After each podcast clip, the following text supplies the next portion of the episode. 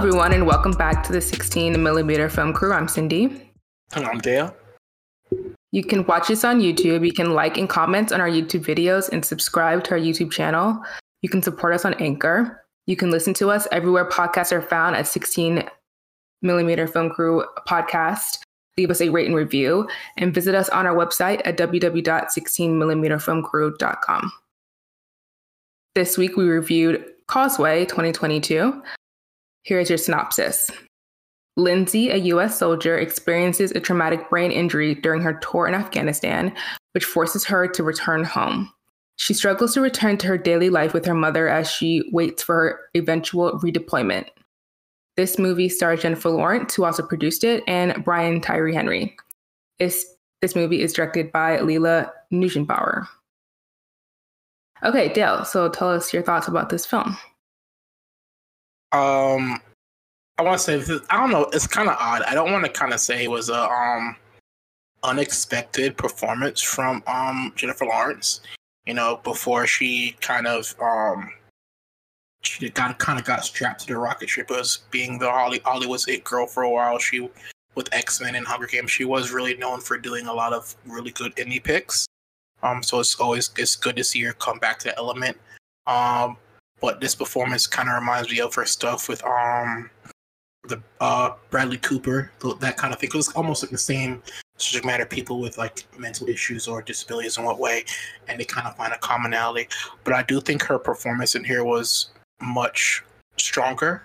I guess that also involves her maturity as an actor, and especially props to her. And um, I can see why um Byron uh, uh Brian Tyree Henry was nominated performance in this movie because it clearly shows that they had chemistry.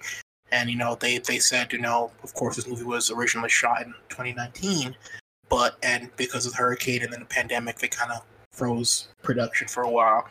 On in in the midst of that, they were still workshopping the script together. So it feels like that time they spent, you know, actually still going over the script in the midst of other projects during that downtime really helps strengthen their performance in this movie. Yeah. I think this is the best Jennifer Lawrence performance I've seen in years. Like it's been a really long time for before or since I've seen one of her better performances in like the um what late 2010s. Um but I do agree. I, I think this was very reminiscent of like the indie projects that she did before she got attached to Hunger Games and X Men, but also the stuff that she did kind of in between those films, like Silver Linings Playbook and stuff like that. Like, I felt like the character was very grounded, and also because Jennifer's older now, it feels like she brought, like you said, a lot of that maturity to the role. Um, and I do agree. I think that Jennifer and Brian had really great chemistry. Um, do I think it's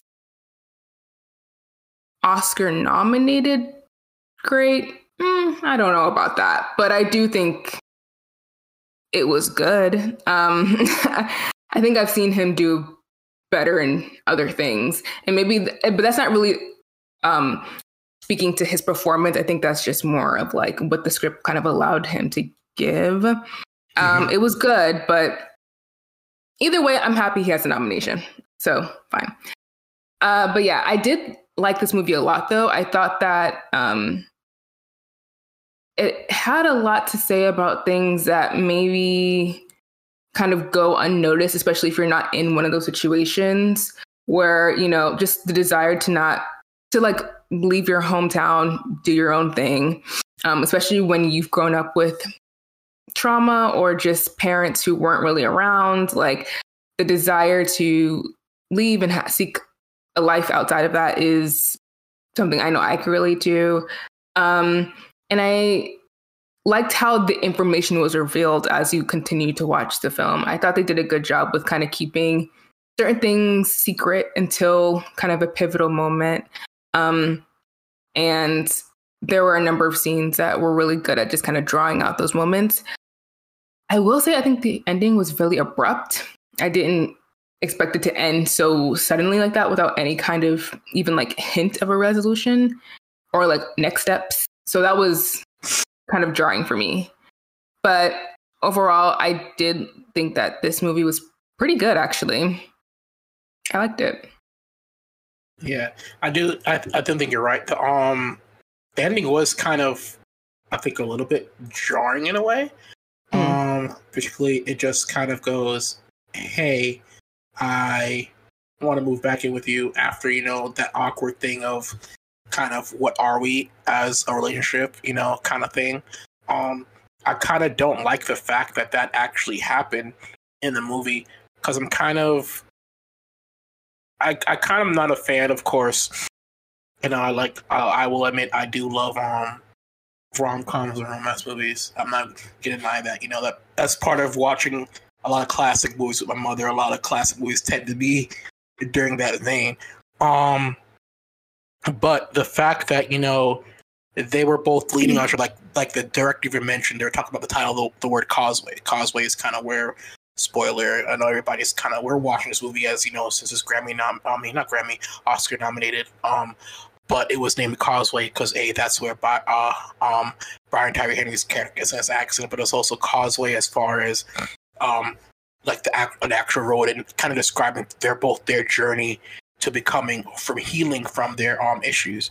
Um and I'm not a fan of when these when two characters or two people are kind of um it does happen in real life, but I'm not a fan of movies when two people leaning on each other for emotional support, and then you know through the crux of the movie they kind of fall in love. Um, mm. I, I would have really kind of appreciated it more if they kind of maintained that friendship. You know, it probably would have been a much more fulfilling ending for me.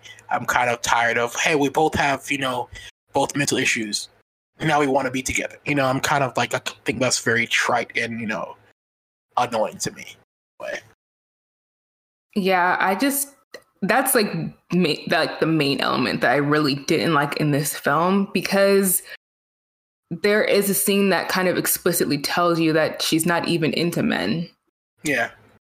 So why the kiss happened at all was kind of surprising. But then I think I don't know. It, it's kind of confusing when I think about these when you when you're adding kind of queer elements into stories because I don't know if the intention was to show that sexuality is complicated and you might be sexually attracted to someone but emotionally attracted to another yeah. gender and that can be confusing or this is the only way I know how to express any type of comforting you know emotion towards you you know I feel bad for your situation so this is the only way I can show that I feel bad for you in the, in that way or if it was just straight up queer baiting like I don't know what exactly it was but I definitely did not like it. And I was like, I really hope they don't do this.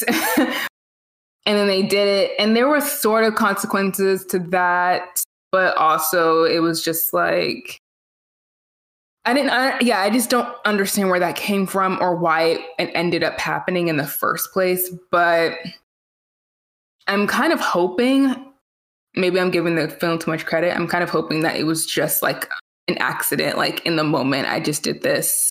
I'm not really, I don't really want that kind of relationship. And then moving back in or asking to move in with you is to have the relationship that you described, which is more like a brotherly, sisterly relationship where when you were describing that type of relationship that you had with your sister, it was very much just like hanging out, you know, building that yeah. friendship and not anything romantic or sexual.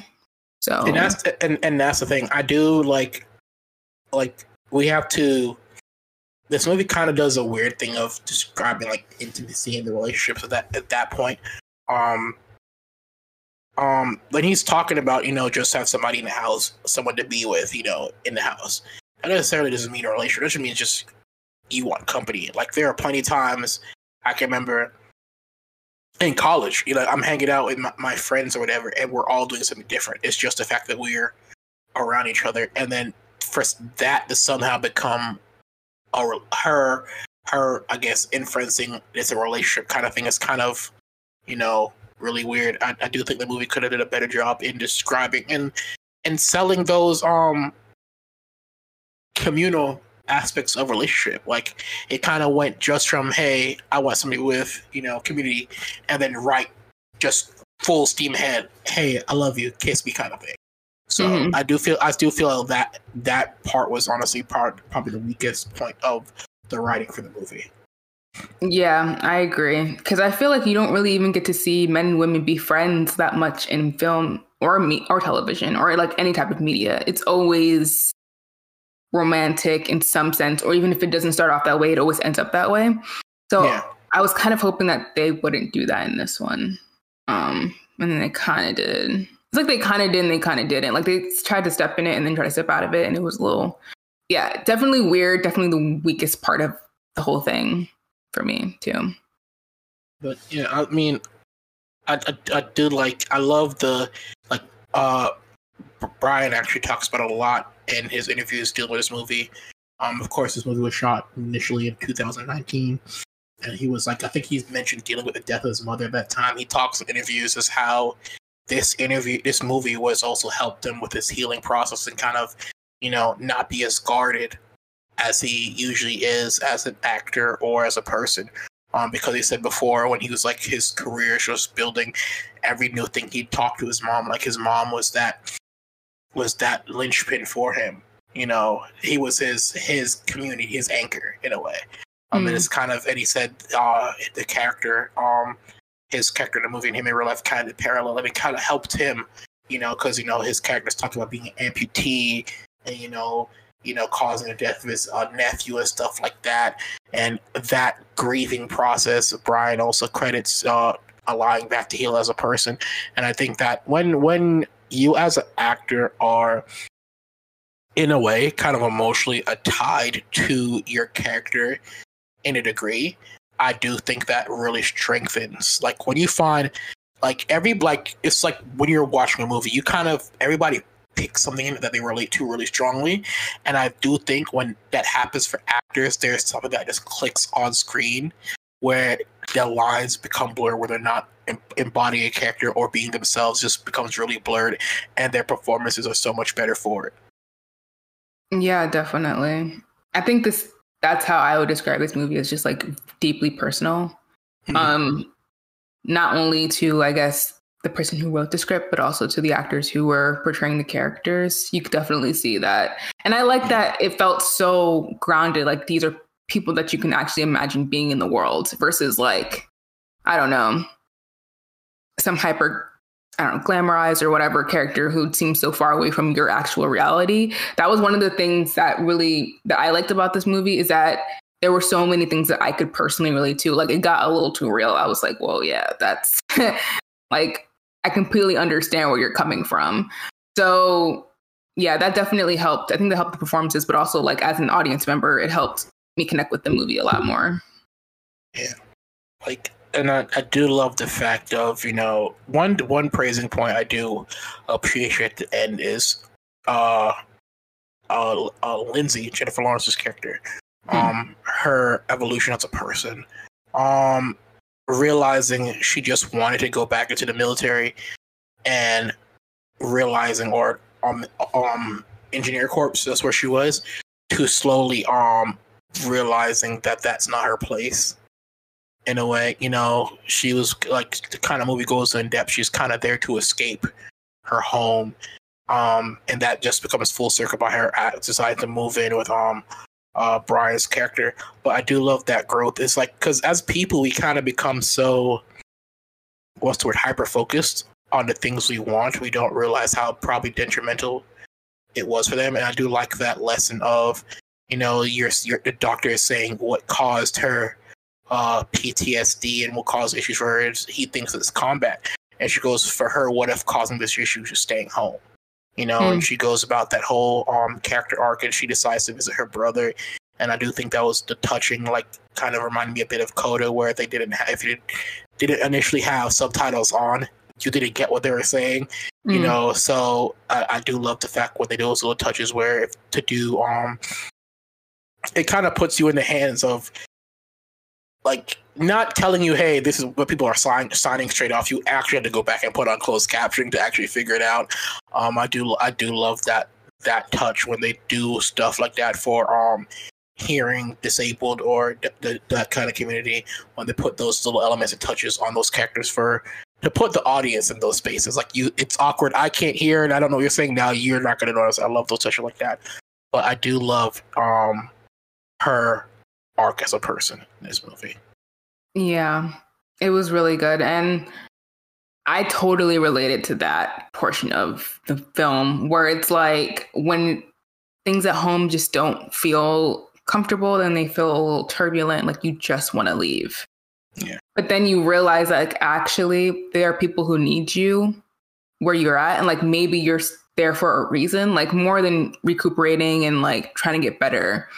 Your presence actually makes a difference in those individuals' lives. And so maybe trying to leave is more selfish than actually staying in something that isn't comfortable, but growing from that and actually learning to love that position or learning to just get whatever you can from what for from being in that place at that time and i thought that was just so well executed um because another one another thing that i really liked was the fact that new orleans is a character in the film yeah. and new orleans has gone through so much like so much in the, in these last couple years like it really has but i like that it wasn't filmed as like a place that had been struggling, but that the character of the city and kind of, I guess, the scars of like what the city has gone through was looked on very lovingly. And I don't know, like when they go to get the ice cream or like the the ice, what is it, the ice thing? Snow cones. The snow cones. Yeah. Um, and you see like all the black ladies just sitting out front and you know James, the character Brian plays, is like saying hello to everyone. And it just feels like a really tight knit community. I just really liked those aspects of like, she's staying because like she does love this place. Like her home, maybe kind of up and down. Mom isn't really in the picture. She's not really helping her out. Um, but even that, those scenes with her and her mother, I thought that was really interesting of how you can like not have a good relationship with your mother, but still love her all the same, still want her to be there for you, still want that approval. Um, but yeah, like she she does feel so tied to the city that ultimately, even though she is, you know, technically able to go back, um, she doesn't want to because there is I don't know, there's like a tie, like there's there's a she's like ingrained in, you know, her environment and the people there and she like loves that. Like the last scene in, with her going to the community pool, like that just shows you, like you said, her growth over, you know, over um this entire film of her like wanting to leave immediately and then being willing to like dive in with a bunch of people in the pool. You know, it I just really liked that. Cause I think that maybe, I don't know, maybe that's just like a part of growing up. Like you just want to get out of the house and like do your own thing. And then realizing like, hmm, maybe there is something here for me that I wasn't really vibing with at first, but is important. And and I and I think what you described is perfect. Like the fact that they did not show New Orleans as this like this scarred place. Like the characters, you know, Lindsay and, and James, they have scars. Mm-hmm. But the mm-hmm. community the community of New Orleans it does not. And, you know, post uh, Katrina, we've had numerous docs, documentaries from people from New Orleans talking about their experiences and how their the the energy and love in the community that was there before Katrina has not been the same the last couple years during everything that's happened, and so I do feel like that was a wonderful thing for you know uh, Lydia to show New Orleans in that light of not being scarred, but being being whole, you know, as how people from New Orleans still feel New Orleans should still be lifted. And not just that, they didn't show like you know when they they shoot movies and they say this movie is you know in Atlanta or New York, they kind of always go to the pretty spots, you mm-hmm. know. The spots everybody knows. They kind of mm-hmm. did like if you look at this movie, they really went into those the actual heartbeat areas of the communities. Like if if a movie is being shot in Atlanta, I can tell you they're just going to be like Buckhead and say it's that's only part of Atlanta or yeah. they say New York, they're going to spend most of their time in Times Square or Broadway or Greenwich Village. You mm-hmm. know, those kind of areas. They don't really go like Bronx or East Atlanta or those kind of actual communities where you know the soul of the communities dwells in. So I do love this this down to earth and real portrayal of New Orleans that they had in this movie. Yeah. I really respected that. I was like, yeah, go to the hood. Like, yeah. you have to do that if you want to portray it accurately, I think. Yeah. Um, have any other notes about this movie? No. I think it was interesting that this didn't get like a ton of pickup in terms of like conversations about like best films, best performances, blah, blah, blah. Like, I think Jennifer got some stuff, but like in terms of like conversations about her performance in it, but in terms of the movie itself, I don't think it did like the rounds like these other films have. And I do wonder why that was because there are some issues with it, obviously, but overall, like, this is a really good movie. Yeah. So I was just wondering, like, what happened there. But, yeah, I don't know. I I think it's kind of because when you look at the movie at its core, when when I say core, I mean the cinematography and stuff like that. It looks really simple and really real. Mm-hmm. Like the makeup mm-hmm. was done in a way where you know we you can tell if you've watched movies or you know the world you know when an actor is wearing makeup to look like they're a regular person but the, in this this movie with Jennifer because we've all seen photos of Jennifer even when she's casual by herself walking around LA she doesn't look like how she did in this movie like it mm-hmm. it this it felt like really real you know, especially the stuff with uh with James' character, where I, I don't think, if I'm correct me if I'm wrong, I don't think Brian um Brian Tyree Henry is the amputee, but the digital, I think. I don't think he is. Yeah, but no, the digital yeah. the digital effects as far as doing that and you know mm-hmm. those kind of things. Um, I do. The movie does like looking at the movie. It feels like I took out my Canon camera and like shot, took a picture. Like that's like and that's I, I love movies like that where it's though this like I you know we love Deakins you know we'll talk we'll talk about him all day long but I think when a movie just looks simple and it still captures real life that is just as beautiful as like the most you know the most perfected like like lighting, cinematography setup you could take up when when you have those elements when those two departments those cinematography and lighting people and they make a movie still feel like really real and lived in as far as the colors and tones where I can see myself like looking at um when they're in um James's living room I was like that that that warmth and that the way it looks reminds me of just chilling in my my living room like mm. I like I thought that was so beautiful. So I I do question why it did not get, you know, the amount of buzz. It might be due to it's not a negative thing. It might be due to Jennifer Lawrence's involvement because she was a producer and she's a lead actress. Um, it might also be also because of the fact she's already won and been nominated for uh, it was an Oscar award. I don't think I don't remember if she won or not, but I do think that won. might have she won. Yeah, so that might there might have been oh she won one. So we, we can kind of you know bypass bypasser on this one. So I don't know. But I thought I thought all the like the cinematography, you know, the lighting, those decisions. I thought that the, the, color palette in the movie uh, was was so natural, and I, mm. I loved it. Yeah, I feel like yeah, I'm not really sure. Maybe there was like, uh, you know, there's a road to go down, I guess, when we talked about that before in terms of like actually getting films to in those spaces, um, campaigning. Um, and I don't think that was something that she was really interested in. I watched her conversation with Viola Davis, and she said like she doesn't she doesn't really want to like play the like oh I need to sell this film kind of game. Like she's very much like I'm just to do the work. Um, as a producer, though, I think you might have to think about that differently. But in terms of this, maybe I think this is like maybe the first film from her production studio. So I guess she'll learn that along the way.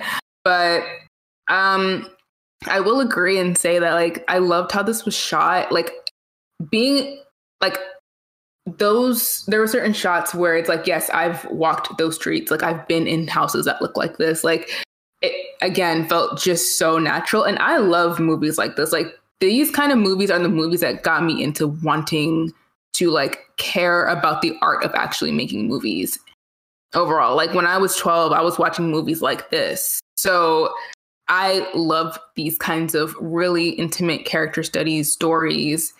where you're just like spending time with people talking and you're just like mm-hmm. looking at their relationships and how they develop over the course of the film like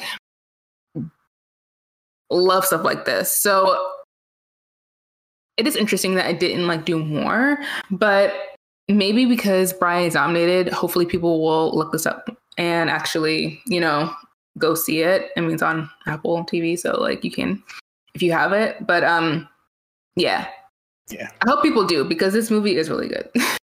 yeah.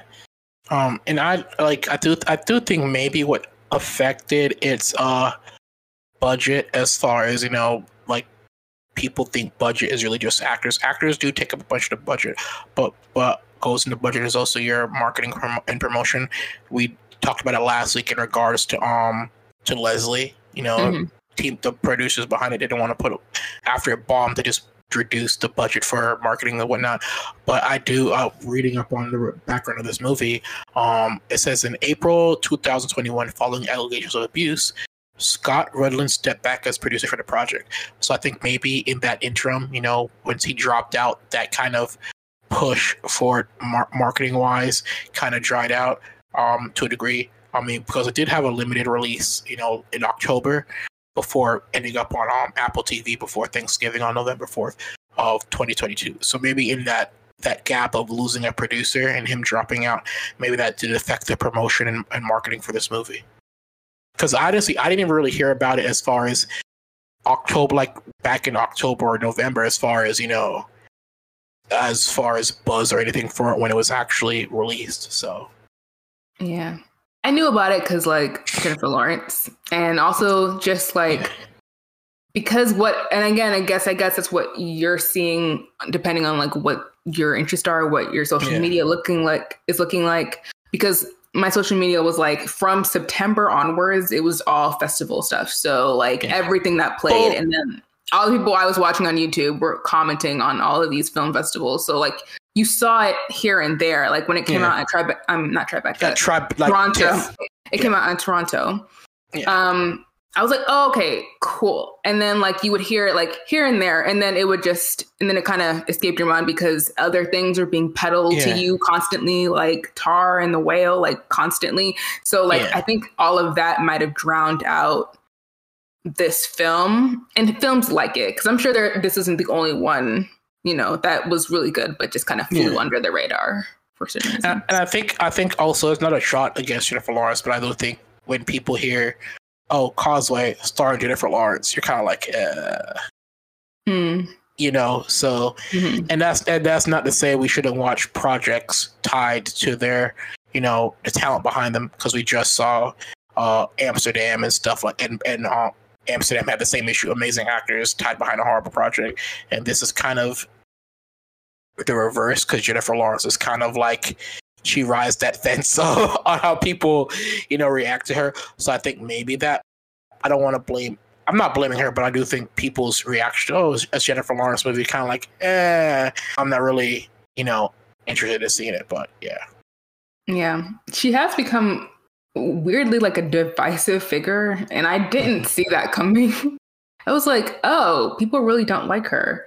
And I was like, okay. Um, I don't know. I never thought about it in the in that way. Like I felt like after the Hunger Games thing was over, she kind of just didn't really exist in terms of like the things that I was interested in yeah. um, for years.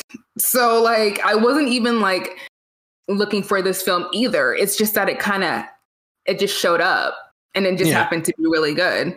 Um but I did but I guess in terms of like her persona and like people being interested in the stuff that she's making, I guess she has been kind of a figure of like she seems like a polarizing figure and I don't know where exactly that came from, but okay. I, I I know for me personally that opinion on her as an actor has kind of come from, um, of course, X Men franchise on how they kind of like after the um was it X Men First Class, how good mm-hmm. that went, and then at the time she did that, she was doing Hunger Games. As her profile increased, um, her character of Mystique became like the central driving force to the rest of the trilogy. And when you look at her performance compared to you have Hugh Jackman, you have James McAvoy, you have Michael Fassbender, you have all their all these other auxiliary auxiliary characters. You have Nicholas Hoult in the picture, and then they sort of saw, oh, everybody loves her in Hunger Games. Let's make her character the driving force. And her performance as the driving force of the last two pictures was not, you know, strong. I do mm-hmm. think though that that that particularly that project, the last two X movies, are kind of why people are kind of iffy on Jennifer and view that as the sole the sole um body of her work, you know. So, mm. but yeah. Okay. I'm just theorizing. I know I kind of no, felt yeah. that way for me. So That's yeah, totally fine. I felt like people didn't like her because they thought she was obnoxious and stuff. Like she had like a stick or whatever. And I guess the other movies that she had done, like Passengers and what was that other one with Red Sparrow? Oh, the spy movie.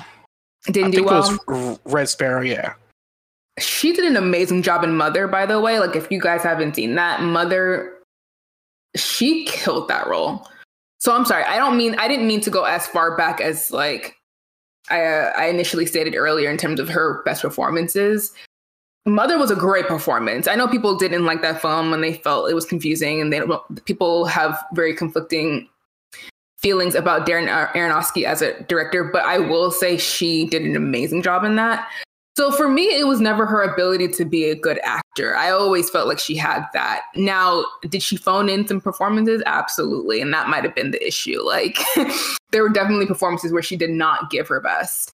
But I guess in these, again, smaller, indie, weird kind of movies, like that's where she does her best work for me. And I feel like this is where she actually should have been all along after you know after the hunger games thing i feel like this is where she should have stayed because to me this is her wheelhouse. Like this is where she does her best work. Yeah.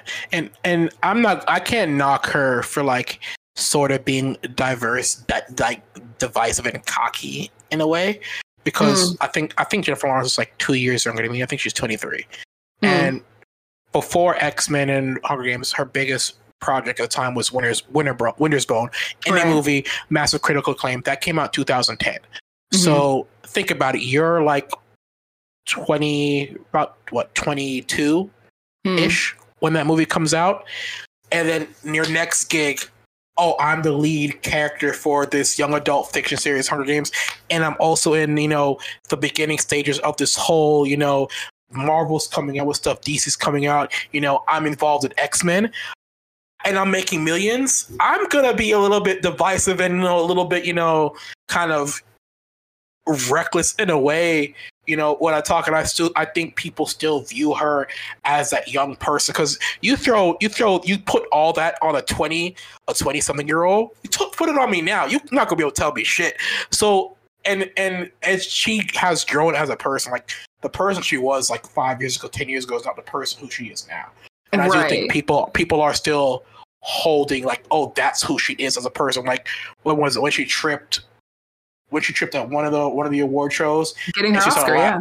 Yeah, getting her Oscar, and everybody was kind of like, "Oh, why is she doing that? This is a serious moment. Why is she playing playing this off for jokes and giggles?" Like she's still like in her twenties. Like at mm-hmm. that point, she's in in the real world. She would have been just graduating college, getting an office job, trying to navigate the office workspace she has to navigate the office workspace of Hollywood with cameras in front of her 24 7. Like she's gonna yeah. be she's gonna be like behaving like that. So yeah. I just think that she didn't know how to be a star. Yeah. You know, like I don't know. You know, some the whole myth of like, or maybe it's not a myth. Maybe it's actually true. People being media trained and stuff like that but also like just back in the day when you were a celebrity like your mystique was kind of everything. Like you didn't let people know who you really were. And then as time has gone on authenticity has become the most important thing in terms of being a public figure. Yeah. and i think when she started that she was still in that transition of like you know you had your traditional traditional um, movie stars and then you had this kind of new class of actors. And she is a person who was like she was from Kentucky and like yeah. she didn't I think she stopped going to school after a while. Like she wasn't really like she was very, very normal. And so trying to be famous or even know how to even navigate that stuff seemed like it was a very foreign thing for her. And she never actually kind of understood how to do it right. It always kind of seemed like whatever she did put off certain groups of people and and so I, I understand and i actually felt for her a lot because like that's very difficult to know how to like navigate that when you are in your 20s all of this stuff is new to you. You're getting so much attention and money. Like it's very confusing. So but i also think that now she's older she's married she has a job like her life is completely different from what it was back then. And so i think the roles that she's choosing now re- is reflective of that. And this was a good example of kind of just a shift of just being just growing up like and just having different responsibilities and your mind is just on different things. Um i think she did honestly people there her she could have ended up in like really bad situations she, i think she did all right. And i think yeah. you, have to all collectively kind of give people a break on terms of that. If you want to talk about the performances and that's fine but like her as a person. I don't think, yeah, I don't think she should be inspiring strong emotions for anyone, really. like, she's yeah. just an actress. Like, just let her do her thing. So, yeah. But, anyways, final thoughts on um, Causeway? Um, yeah, no, like before, like, I, I loved the picture, loved, you know, cinematography, everything about that. You know, my only thing was that whole, you know, out of nowhere, I, I, the idea of shoehorning a relationship into it you know, I'm not a fan of that. Um, and also, I probably wish we had spent more time.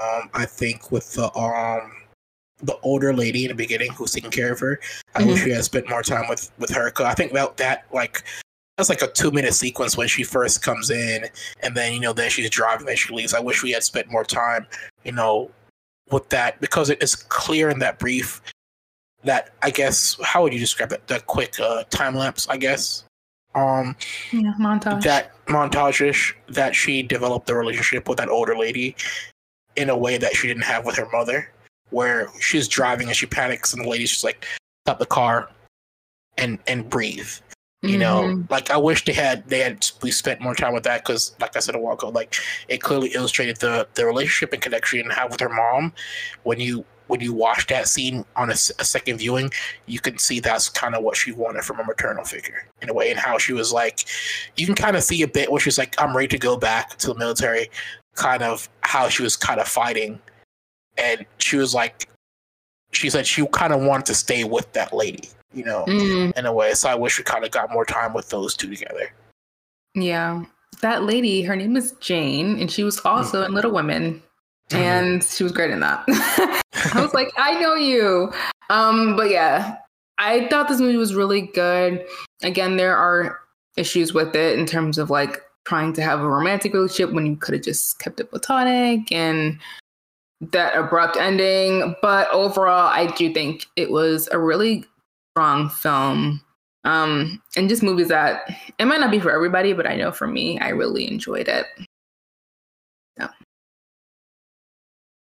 Um, so moving on from that, of course, uh, surprise, surprise. It's not really surprise. Um, but you know, Avatar: Way of Water um has finally been dethroned this weekend as a number one movie. Um, of course, it spent eight weeks in box office theaters, but right now the current top ten as we head into the last views. I don't even kind of even count the Oscars as, as the end of the award season because like right after the Oscars and BAFTAs, it starts all over again. so, so it yeah, does? but it kind of feels like that to me. It feels like the film industry. There's always it's always the award season or festival season never really ends. You know, kind of in a way. Um, but the top ten for this weekend are uh, Pathaan. It is a Indian movie about a spy and a group of mercenaries. That they that uh it's uh it's second weekend and it's it kind of dropped from um three to number ten. Uh, the Chosen season finale, a fandom event um project um is currently at uh number nine this weekend. Missing um kind of the sequel to Searching in a way um is currently at um eight. a Megan um at seven. Uh, a Man Called Otto, starring Tom Hanks, is at six. Puss in Boots: Last Wish at five. Uh, BTS, uh, their concert project, uh, debuted at number four this weekend. Avatar: Way of Water, as I mentioned currently, um, did drop from number one to number three, uh, and its current box office earnings, uh, globally, um, well, I don't have global numbers for you right now, but I do have uh, domestic. It's still one of the uh, sorry biggest grossing movies of all time still. Um, but the movie that beat it out this weekend, um, of course, the 80 for Brady movie, uh, starring Lily Tomlin, Rita Moreno, um, Sally Field, that debuted at number two. Kind of shocking that it did debut at number two a bit. Um, and but I guess you know Tom Brady announcing his retirement probably boosted up those sales. Um, and then you had number one, um, which kind of it may prove that he's back. Um, M Night Shyamalan debuted at number one. Um, I've been hearing amazing stuff about it from the performances of Rupert Grint. It's kind of usually the one in the Harry Potter trio that doesn't get the most mention, but because most of the projects tend to be more in the UK. But I'm hearing raving reviews about his performance and also the performance of Dave Bautista as well in that project. So I guess M Night Shyamalan is back. I mean, the last couple years, you know, we saw old last year, and that movie was just horrific. You know, it seems like his stuff post After Earth have been rocky, but you know, maybe this is a He comeback. After Earth? After Earth. After no, is After Earth him? I don't remember anymore. I don't know. It's been so long ago since I saw that movie, but regardless, it does it does seem like you know M Night M Night is back to the M Night we know and love. So yeah, Yikes. Okay, well. I want to say yikes for M Night Shyamalan being back. That's not a good sign. it's not a good sign. Yeah, that's the, that, that's what the yikes was for. Oh wow. I don't trust that man to make a good movie anymore. I don't. But if y'all said it's good, okay. Hey, that's All what box office said. So hey, Yeah. There wasn't really much coming out um until I guess what my Magic Mike comes out, I guess this week, and then Ant Man, which will we'll see what that will do. Um, but yeah, so in other news, Viola Davis achieved EGOT status with her Grammy win for her book Finding Me. Um, and she said it's just been such an incredible journey. This is so cool. She said she wrote the book for her six-year-old self. And um I think that it's just it's just cool to see, you know, our black stars doing amazing work and uh, and also just getting the recognition that they definitely deserve. Um, there aren't that many black entertainers who have the big four, so it's just. But it also is very fitting that is Viola who is next up because she's been killing it for I don't know decades now. I'm sure she's not that old, but yeah. So congratulations, Fi. You did it, babe. I think she's the second black woman. The first is I think Whoopi Goldberg, if I'm correct. Yeah, She's no, it's the Whoopi. third So who's because the third? Jennifer Hudson also has EGOT status. True. She has a. Yes. Oh, okay. Wow. Shit. Okay. I didn't think Andrew- Jennifer Hudson got an Emmy for what? I think she did some TV. I can't remember exactly what the TV thing Can't- was, but Can't be for her show, but oh, maybe it was for that actually. Maybe she got a daytime Emmy for that. I don't know. I don't know. I don't know. I'm sorry, I don't know. I don't know.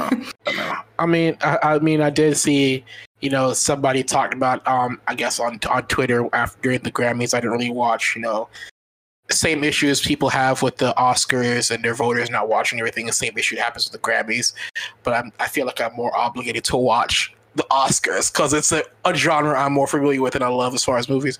But somebody says, um, even though out to the crux of you can't put um Viola Davis and Meryl Streep in the same category. Somebody respond like, "Yeah, because after her portrayal of Michelle Michelle Obama, she has to be in her own category." Which, let's be honest, that Michelle Obama portrayal for that movie was kind of kind of sketch. That's all. Oh, I that's all I'm saying. it. Yeah, But I heard it wasn't that great.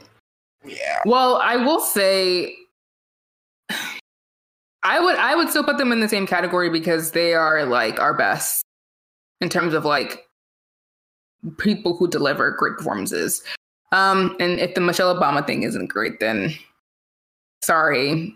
But I also feel like it's very hard to portray it's very hard to portray someone who not only is living but living living like very much like still kicking around still doing a lot of work and it's very recent history too. I don't know. I, I don't know if I, I wouldn't have taken the job. I'll be honest. Yeah. I wouldn't have done it. But hey. Yeah, I- um yeah.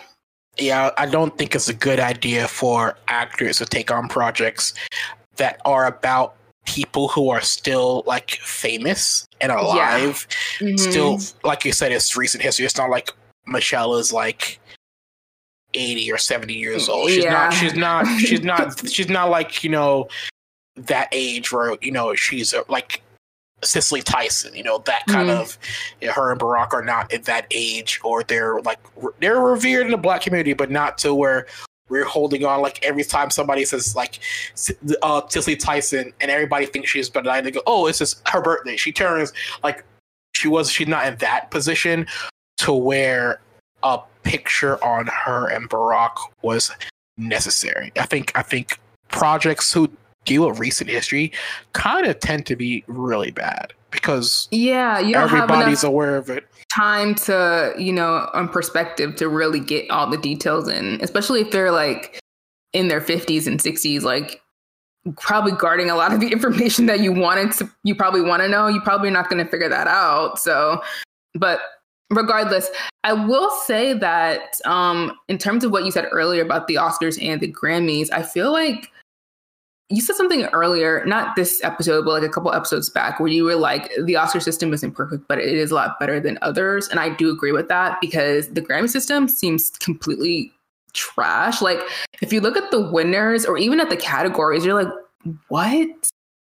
I was so confused and I don't even care about this stuff anymore. Like, I gave up on the Grammys a long time ago, so I don't know what's going on over there. But like, some of the winners, I was like, how did this person win album of the year? Like, hello, like, did we not know that Renaissance existed? Like, it's just so confusing to me. Look, I'm gonna I'm gonna say two quick things on that. One, um, I think with um the Grammys, like it's too broad. Like they're saying, like this old exec is like 70 years old. And he's the one who kind of doesn't understand people's, you know, infatuation with Obama. Oh, it's not Obama. Sorry, with uh Beyonce and how she is a cultural. You know, she will pull like uh, Renaissance is, you know, Black House and um queer queer community that kind of like she pulls from different genres. Like her last album had a lot of country elements, like she'll pull and she kind of like once Beyonce does that, you know, the next album that drops from every other artist kind of copies her. Like she Mhm, kind of mhm. so for, for a seven year old person going to understand element of how oh this sound from Beyonce is hot, I have to copy that. He's not going to understand that, so he's not going to think it's you know important. But I do Mm. think you know this is me. You know, I don't think Harry Styles should have won I don't because so a either. like Harry Styles winning is kind of like the Macklemore thing, but you know, like the Harry Styles one has united both the Latino diaspora and you know the African diaspora because both wanted Be- Beyonce or Bad Bunny. I only heard one song from the Harry Styles album. That's that Watermelon Sugar song, and that was it. And that's not even Be- from this that- album. that's not even from this album, and that makes it worse. That's not even from this album. Like that's only one song I can say for Harry Styles. Beyonce, Renaissance. I'll be, I'll be like walking on the street, or I'll be in the grocery store. A song will come on. I'll scroll randomly through TikTok, YouTube, or whatever. It'll come on. Bad Bunny. Bad Bunny's making like you see pictures of him fighting, having to like run away from fans who hear his song wherever you go. Like those two albums, those two artists are really cultural shifts. Whereas Harry Styles, I was like, I guess, you know. Like I said before, my Harry Styles comment is he's trying to emulate the the Bowie Prince dynamic with way less charisma and talent. So I just don't feel like he deserved the award. Like, why? Why? Anyways, we're not talking about the yeah, Grammys. We're yeah, we're we're we're filming TV, so we're gonna keep it going. So, um, so it seems like the dust has finally settled with DC. They actually took the Marvel route and actually decided to, you know, announce their game plan, like how Marvel says these are the projects for Phase One, Two, Three, Four. DC, James Gunn, and um uh, Peter Safran, more so James Gunn, announced on Twitter their plans for the next coming um eight or so projects for DC. Um, he's announced um people were kind of concerned as you know how they deal with Robert Pattinson's uh, Batman movie, how they deal with um the Flash and all those other projects. Um, they kind of it kind of kind of said you know stuff like because DC has a history of not doing very well not putting their characters in a shared universe and so they said projects like that like you know batman hit uh matt reeves batman will be its own elseworlds titles you know and going forward like same thing with teen titans go but going forward we're going to try and make everything a cohesive unit. Kind of like what marvel said they were doing before with you know agents of shield and the netflix stuff that never really came to fruition because they never really mentioned any of those projects in the movies but uh, Peter Gunn said going forward, that is the plan. Like anything dealing with the shared universe, they're all going to be tied no matter what property, um, and kind of try and keep the same voice actors in all their projects. Um, he's announced uh, Creature Commandos, which is like a short anthology, seven episodes that he's basically finished and is already in production. Uh, spin-off, just like Peacemaker, starring John Cena with Viola as Amanda Waller.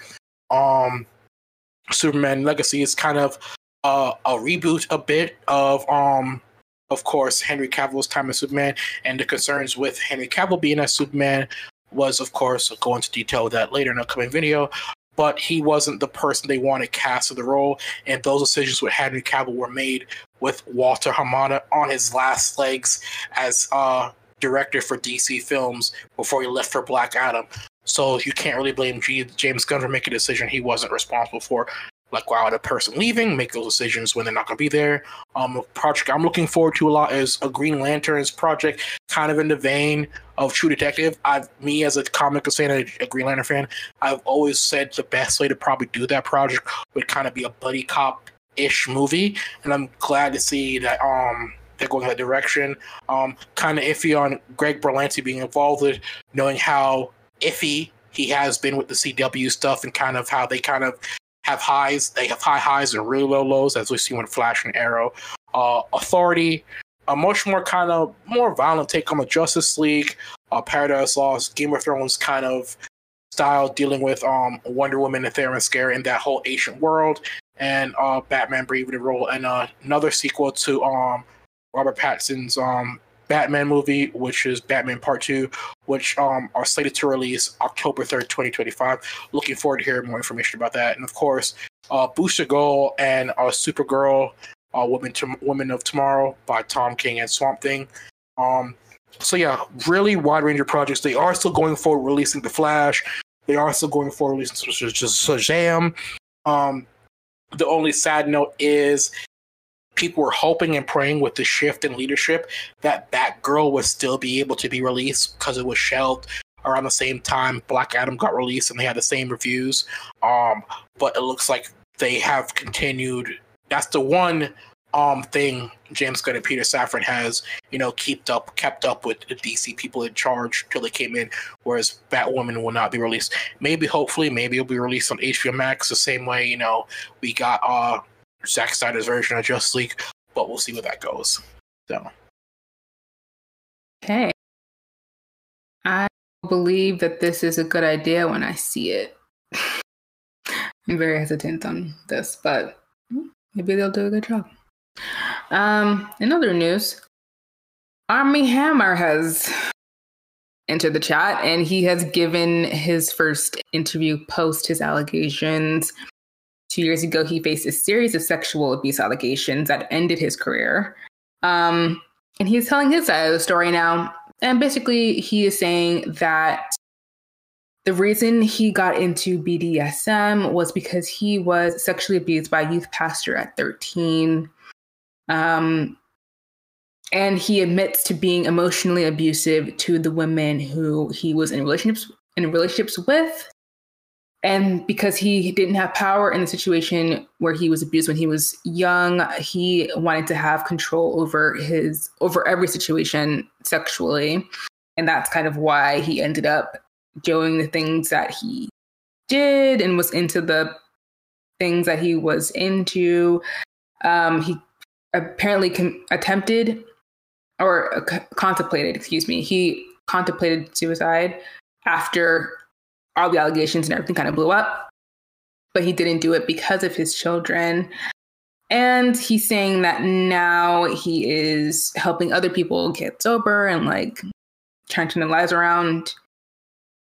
Basically, he kind of said that his behavior was him being an a hole, but not, but completely like denying any criminal wrongdoing in terms of like rape or sexual abuse towards those women. And then he kind of made a snark or a comment about cancel culture, saying that, like, basically it's BS and whatever. Um, and that Robert Downey Jr. actually helped him out, which was a rumor, but he confirmed it here and helped him get back on his feet. Well, he well actually he said the minute anyone does anything wrong, they're thrown away. There's no chance of rehabilitation. And like, I.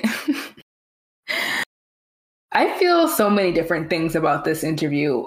Mainly, be, uh, the main thing I feel is like taking, he was kind of taking kind of half accountability, where he was admitting that wrongdoing did take place, but it wasn't criminal, in that he didn't, you know, abuse or rape these women physically because I guess in his mind it was consensual. He does admit that there was a power imbalance because, you know, he's in his 30s and they were in their early 20s. But I think he is also missing the fact that he those women were coerced in some ways like well actually in all the ways like it started off consensual and then he kind of strongly suggested made it seem like there's the only option was to kind of go further and do things that these women weren't comfortable with. So mm-hmm. what do you call that? You know, and I don't I don't know. The person who accused him of rape did did drop those charges, but you can't deny that abuse was happening. I believe after watching the documentary and, and those women actually speaking out that it was physically and emotionally an abuse. So him not acknowledging that part is kind of just like a testament to like him, I don't know, not trying to take full accountability for the situation and just blaming it on him being an a-hole. And I'm like, no, that's predatory behavior. Like that's not you just being a dick. Like it's it's way more than that. And if you can't see that, then obviously you have more work to do.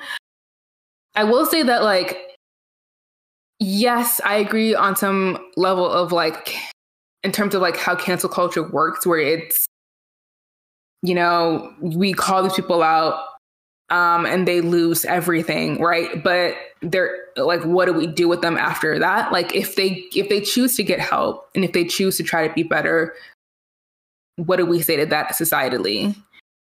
I don't know, but I also feel like if you're not safe to be around, like in terms like if you're on set and people don't feel safe around you, then maybe you don't have space there anymore. Like maybe that's just it.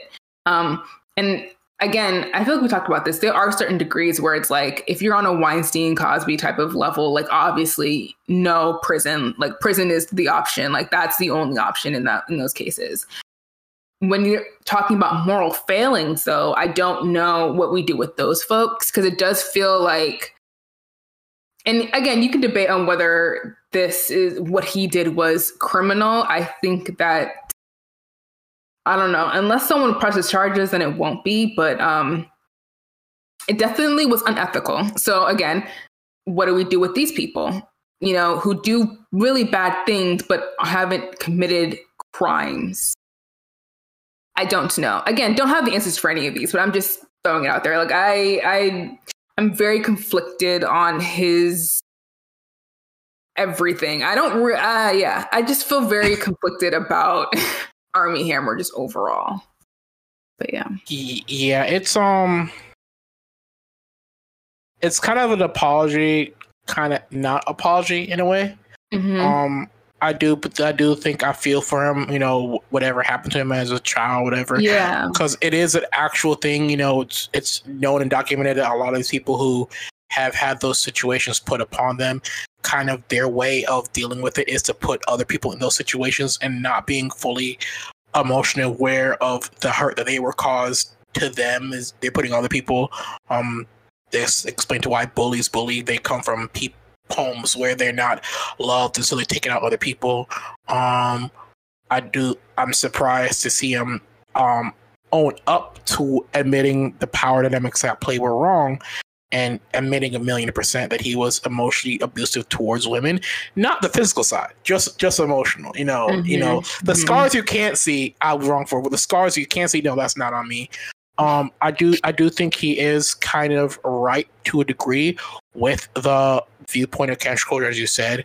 Um, if you're a person who's actively trying to seek out help, I do you should be held to a degree in the, the vehement light because he kind of really didn't say anything in the situation, just kind of went away to deal with stuff. Whereas opposite of like Weinstein and Cosby, you know, um, we've had Deshaun Watson in the NFL. They were like, "Nah, I ain't do nothing." Not, you know, loud and boisterous. He just went away and said, "All right, fine," and just left mm. and went out went out about his business.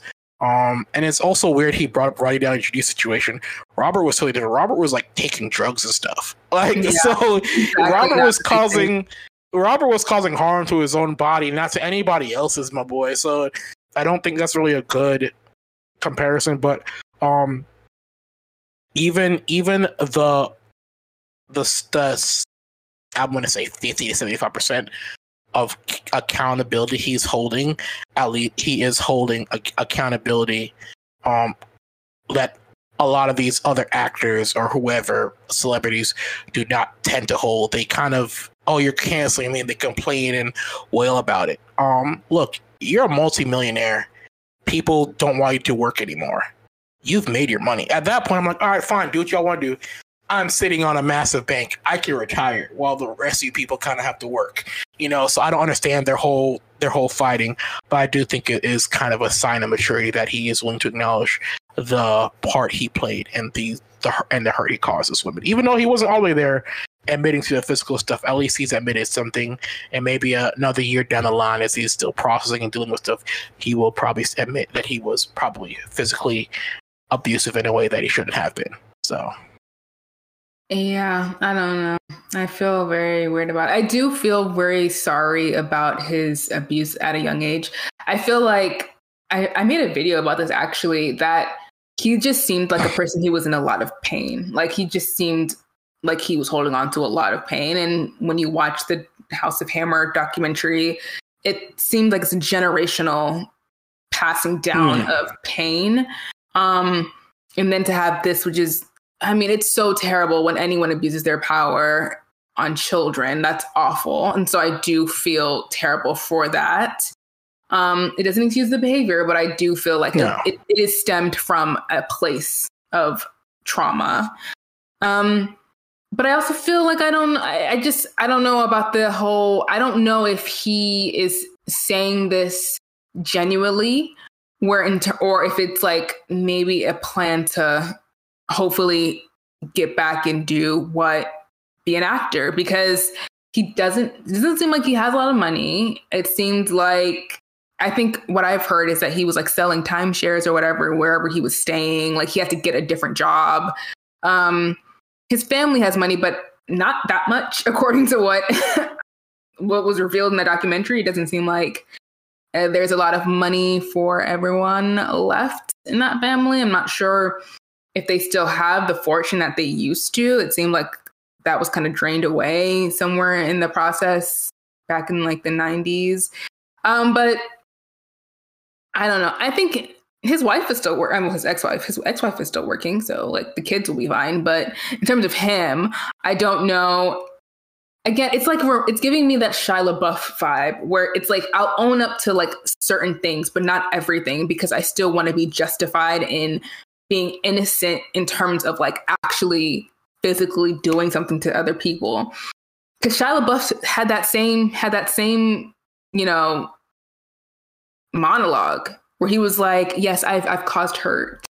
But, but I didn't do anything. Like I didn't physically do anything wrong though. And it's like I, I don't I'll, see how one is more okay than the other one. Like, you know, you can admit to it, fine. I'm sure. I'm happy you're taking some I'm not happy, but at least you're taking some I mean, that's the bare minimum really to take some accountability for this. But I don't like the parsing of issues.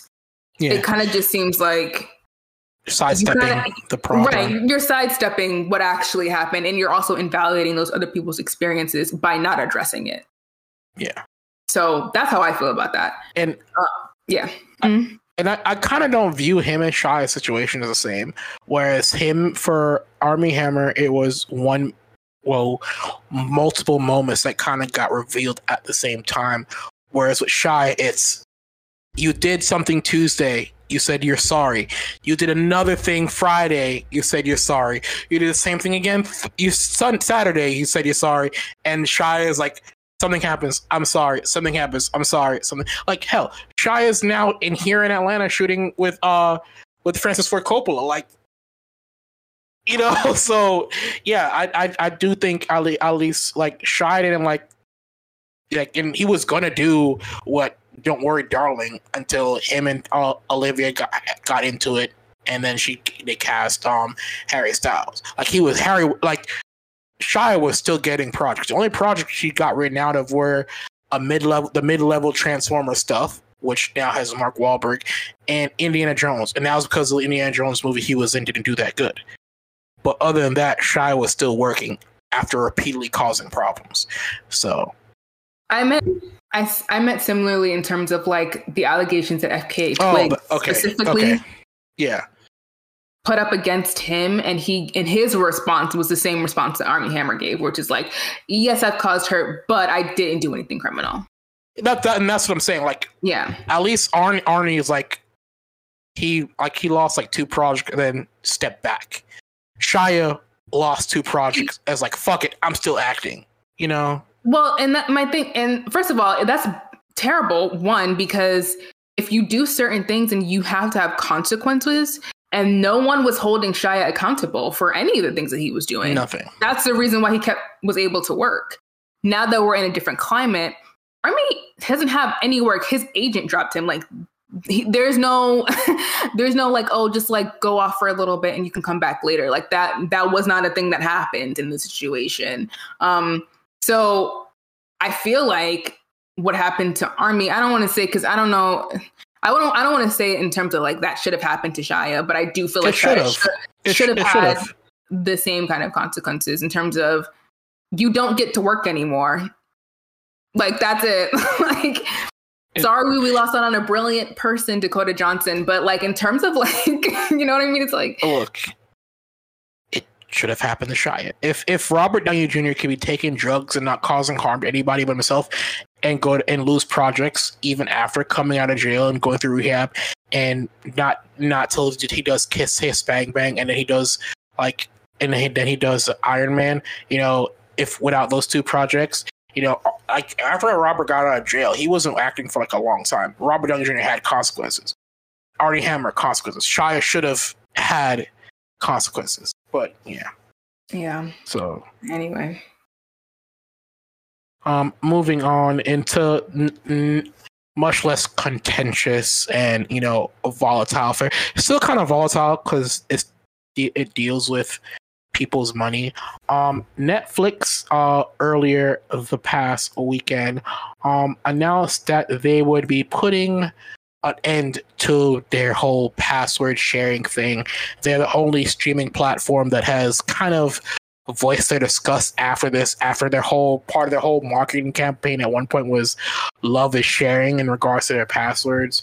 Um, Netflix's and after very, very, if very negative reactions from it, um, they're kind of trying to walk back that statement. They're now trying to say that their rules on the password sharing was released by a mistake. Um, and they kind of want they kind of spun it as saying those rules are only going to apply to Chile, Costa Rica, and per- Peru, and they've only going gone live in those other countries.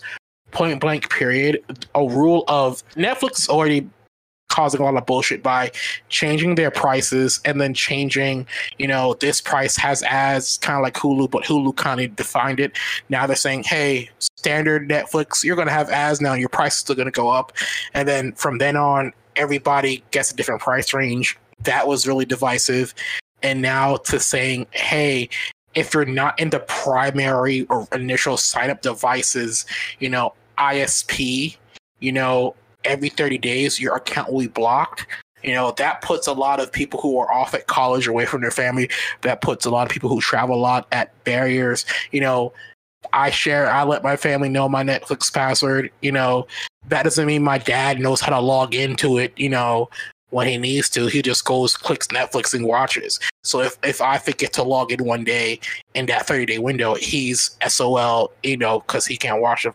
And I don't know, they're trying to walk it back, but I do think it's a it's a bad it's a bad business move on their part. They're probably going to see a massive exodus of people leaving their platform pretty soon due to this. Yeah, and also because they don't have like that many properties that people are interested in. Like once Stranger Things is over, Netflix is really like yeah. they don't got a lot going for them. So yeah, I would be careful how I step Netflix. That's all I have to say. Yeah, Netflix is not like they're not like, you know, Hulu has the backing of, you know, Disney, you know, mm-hmm. who has their their feet in other things so doesn't mm-hmm. really affect them. Same thing with Apple TV, Apple com- Apple computers, you know, all these other yeah. HBO, Paramount has their movies. Like Netflix is the only one who is not doesn't have had doesn't have the same uh backup as these other entities do and especially that we've known the last couple years they've been shelling out a lot of movie for these in-house movies with mixed reviews their netflix original movies which they spend a lot of money off and don't get the same rate of return so yeah yeah hmm. moving on to other companies doing the absolute most um, we have AMC theaters are changing its ticket pricing basing off of like where you sit. So um, they have announced that the price of tickets will not be based on seat location, meaning seats in the front will be cheaper, while more desirable seats in the middle now will cost more. Um, and they'll roll it out over in roughly 1,000 movie theaters by the end of the year. And three pricing tiers will be soon offered. For example, the highest and preferred tier are in the middle of the theaters and we price at a slight premium compared to its standard tier, which the theater chains say will remain the most common choice and will be sold for the additional cost of a ticket.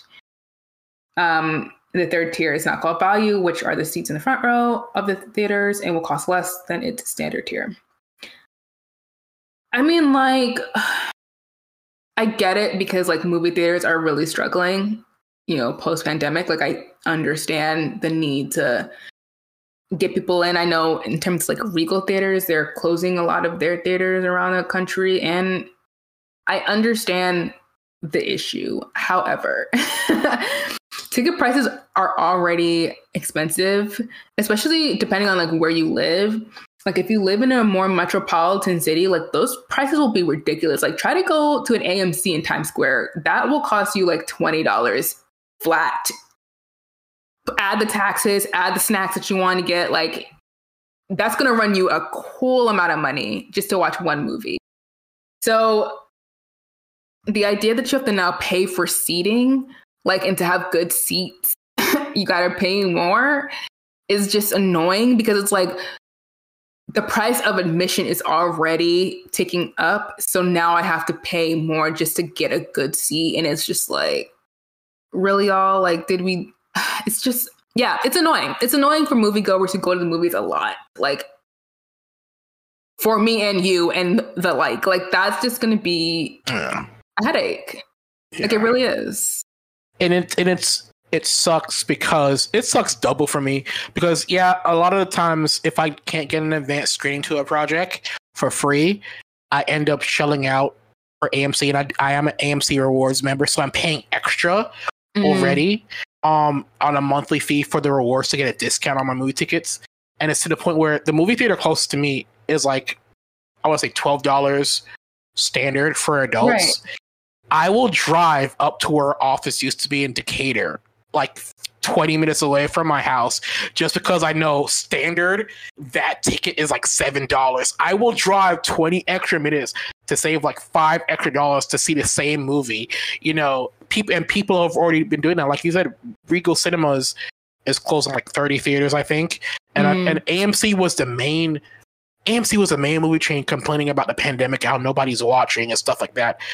You think people are going to go to your theater now? And the thing is, and the worst part is because AMC is the largest one, AMC is kind of like the the Walmart of theaters. They're mm. everywhere. So yeah. if this project fails and a lot of AMCs have to close, uh, that means a lot of people who would go like who would now have to go to uh, uh um uh to have to go to like Regal Cinemas or other theaters, which are further, or Cinemark, which are tend to be further away because mm-hmm. there's so few of them. So now those those places knowing, hey, AMC's not there, I have no competition. This ticket price was like ten, now it's twenty. Now those mm-hmm. prices are going to go up as well. So it's a lose lose for a uh, on AMC as a corporate side and for people who want to watch movies. It doesn't it's just as dumb as Netflix. It makes no no financial sense at all, you know. Yeah. I'm lucky that my Regal Cinema is not closing and it's the closest one to me, but there are certain movies that you can't see there. Like I remember I had to go travel to see Crimes of Future at the AMC theater that was 30 minutes away from where I live. Um, and there are movies like that where they're not going to show in these smaller movie theaters, so you do have to travel. So you're adding travel time on top of a higher ticket price just to go on just to go to a movie theater that's going to have like 10 people in it. I'm yeah. sorry that makes no freaking sense. Yeah. And and and that's the thing. AMC like AMC has a thing. I don't know if people if you go not AMC select but AMC um like it's like some goal thing. Whereas mm-hmm. those small indie projects will get played in AMC, but it's not every AMC. So you have like probably have like eight AMC's value, it's probably going to play it too.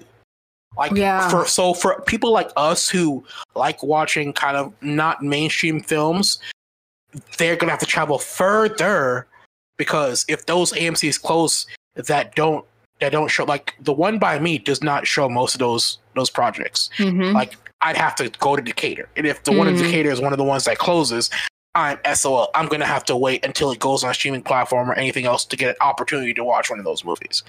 So, yeah. So yeah. just dumb. dumb. It's dumb. Dumb.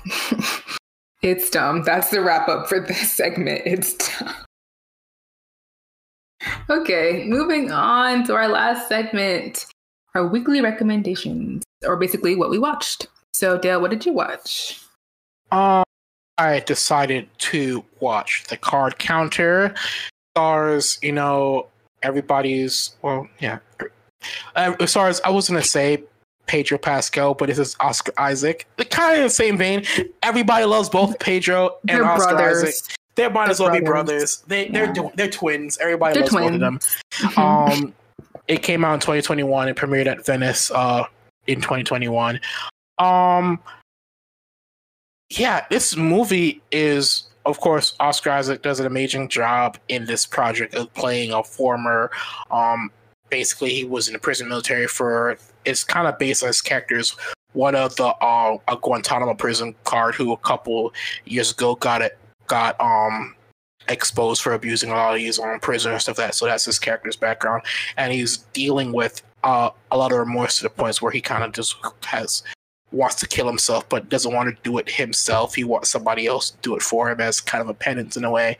Um, kind of don't know why Tiffany Haddish is in this movie. Could have been anybody. Um, uh, Tye Sheridan kind of does a, a good job as a kind of borderline broken kind of crazy person in a way. Um, but I can see why this movie was not post Venice. Why it wasn't that um well. It kind of had a very mid level like viewpoints on it or reaction to everybody, which I kind of see now. It's beautifully done. Oscar does an amazing job. And it's kind of more of a psychological side dealing with a, a broken character and how he's trying to go about trying to get into a pattern. He just plays poker all the time, doesn't do anything else, and trying to just get into a pattern and a rhythm and maintain that. And his life gets um goes in upheaval due to Tyler Sheridan's character. But other than that, it's kind of uh kind of an even keel. Nothing that either draws you one end of spectrum or the opposite end of spectrum. So yeah.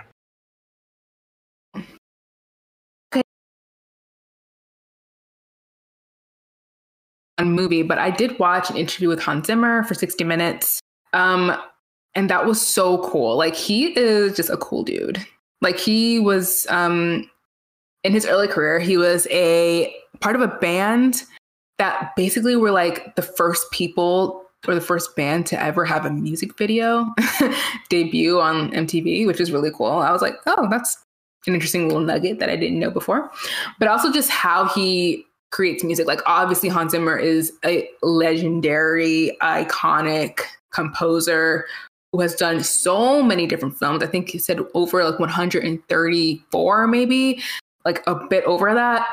Um, has some of the most recognizable score you'll ever hear in a film, and the fact he's just so good at it. Like, and he has, from what I've gained from the interview, he has so much fun doing it as well. He like built his own soundscapes, like building your own instruments to make different kinds of like he recorded every like instrument in an orchestra just so he can have it and kind of play around with it as the years or as each project pops up, which is really cool. Um, score is so important to movies.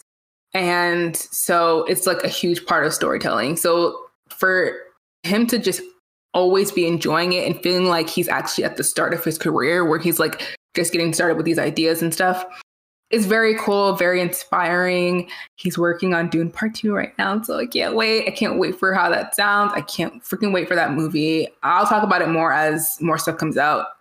But like, I'm so excited. And yeah, his score was a huge part of that film too, but just a part of like every film that he's done. Just really, really, really talented. Um, and he's having fun with it, which I think is awesome. Um, so yeah, I watched that. And then I finally watched Birdman by Alejandro Inarritu, another iconic director. This movie is like I've seen so many people, so many like film lovers just absolutely love this movie. And it is great. It might be one of my favorite movies now. Like I can't wait to go back and watch it again.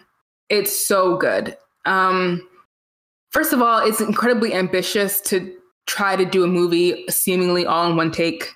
Um, that's incredible technically, but also the actors. Like, I don't even know because it literally, it, obviously, it's not filmed in one take. You, I don't, you can't do that. But the way that it has been put together and edited, it really feels like you are with these characters from beginning to the end. Um, the shaky cam, well, not shaky cam, but like the handheld camera movements are really good, but also after like two hours, it does kind of give you a headache because you feel like, I don't know, a little weird about it. Like you're in a different place. But not only was the technical aspects phenomenal, but the performances were incredible. Michael Keaton did an amazing job. Um, I, I don't know if he won an Oscar for this, but uh, I'm not sure. Alejandro won an Oscar for this. This was Best Picture when it came out. This won that. Emma Stone gives maybe her best performance ever. I, I didn't see the favorite. I'm sure she did a great job in that too. But like, she killed this role. Um, I haven't seen her act that well, or maybe it's not her acting that well. I just don't think this was this was like on another level performance in terms of like seeing her skill. Because I think for a lot of her career, she's always been playing like the funny, quirky girl, and in this one, it wasn't that. It was very different, and I really loved her in that role. Um, but all the actors, Edward Norton, the the girl from To To Leslie, Andrea Riseborough, she was in that movie too. I was like, girl, what are you doing here? Um, Naomi Watts, like phenomenal actors. The script was fast paced, snappy, lots of dialogue. That's like I love that. I love when characters are constantly talking. Um, so that was just fairly sharply written, great insight into like being an actor, what it means to like be celebrity, whatever that is. Um, because the character used to be a big superhero character, and now he's trying to do theater and be more serious. And so there's like, it's ego, it's acting, it's artistry, it's theater versus film. It's all like all the discussions that we basically have on this on this platform.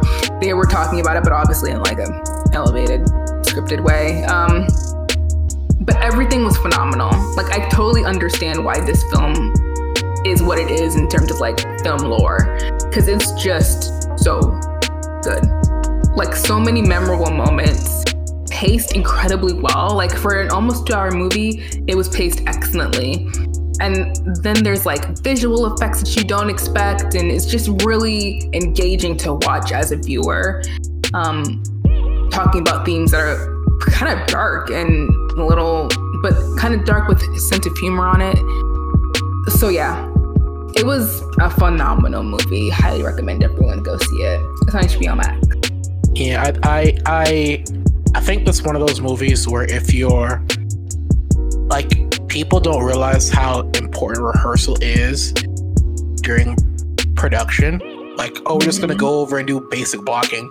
But you know, Michael Keaton and Emma Stone, they've they were they've mentioned like in the behind the scenes stuff when they were talking about this movie, like the amount of like because it's kind of a continuous shot with a lot of Texas switches and hidden camera switches from the margin. They said the amount of rehearsal they actually had to do is almost on par with the actual time they spent filming.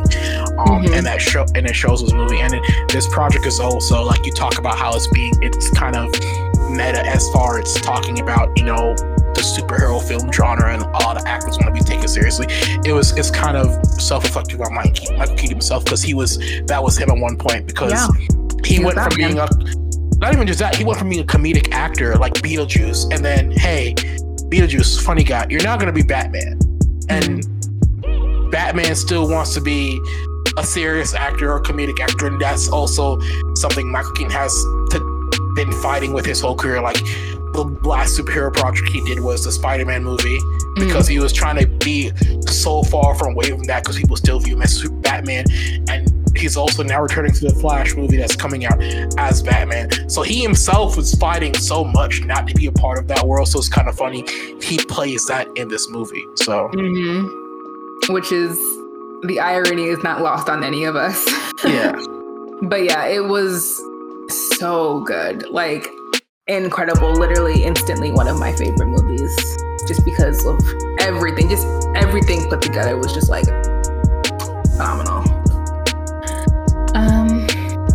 Yeah, and so that is it from us this week. We hope you're taking care of yourselves and you're good. Make sure to check out all of our social media, support us if you can, and we will see you guys in the next episode. Bye. Au revoir.